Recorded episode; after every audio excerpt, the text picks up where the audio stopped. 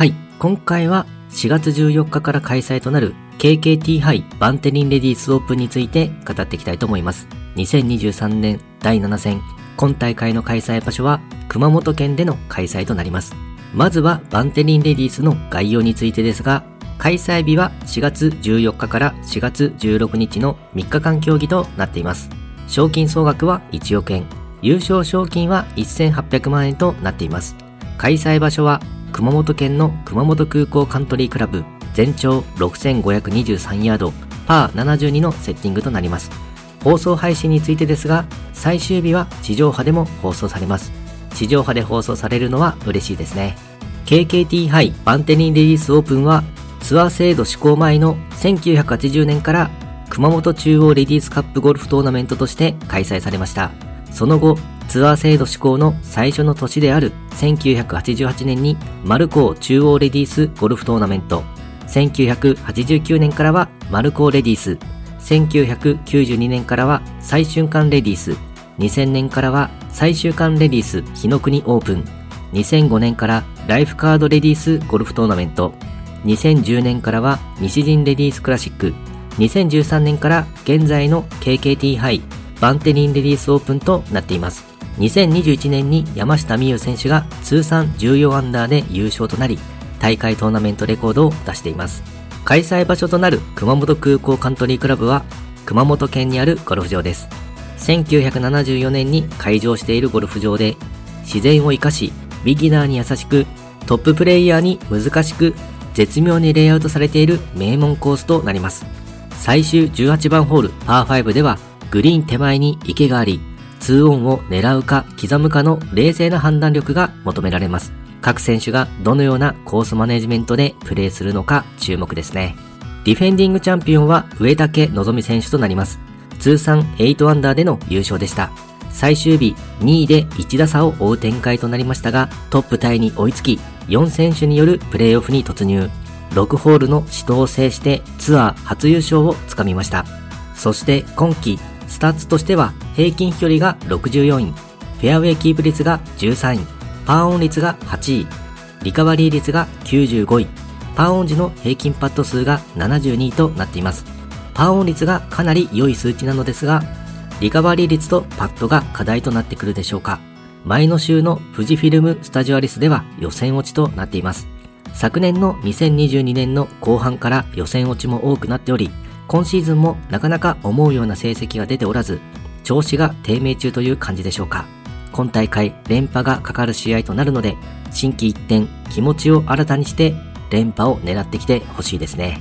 続いて、個人的に気になる注目選手について語っていきたいと思います。今回は今シーズン、イーグル数の多い選手について注目してみたいと思います。イーグルのプレーはいつ見てもいいですよね。まずは渡邉彩香選手。イーグル数は3回で1位となっています。スタッツとしては平均飛距離が1位、フェアウェイキープ率が90位、パーオン率が21位、リカバリー率が45位、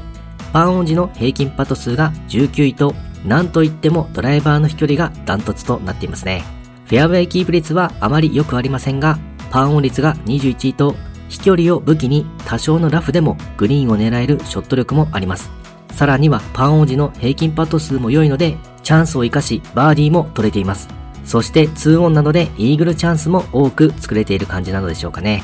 こういう強みで優勝争いの展開を見せてくれる時もあるのですが、ただ最終日に向けて失速してしまう傾向がありますかね。まだまだ優勝をつかめる実力のある選手だけに非常に惜しい感じがします。今大会では再び上位で活躍してほしいですね。そして石井理緒選手、イーグル数は2回で2位タイとなっています。スタッツとしては平均飛距離が47位、フェアウェイキープ率が58位、パーオン率が81位、リカバリー率が56位、パーオン時の平均パット数が26位と、パット数の数値が良い感じでしょうか。前の週の富士フィルムスタジオアリスでは42位という成績でした。その前のヤマハレディスでは優勝争いを見せてくれたので、ポテンシャルは非常に高い選手と思っています。ただ、まだスコアの波が大きいので、今後は安定して60代のラウンドができるようになっていってほしいですね。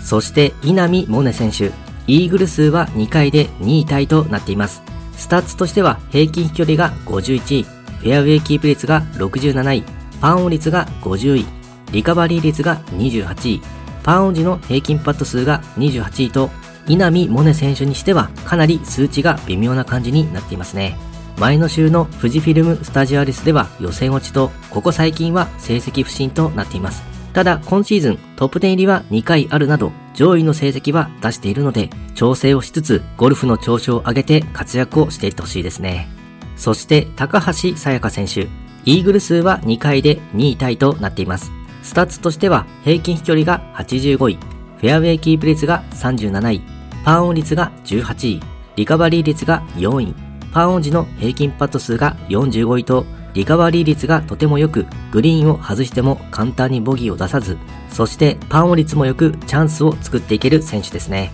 前の週の富士フィルムスタジオアリスでは5位となっており、その前のヤマハレディスでも5位という成績でした。ここ最近は好調の雰囲気なので、今大会では期待ができそうな感じでしょうか。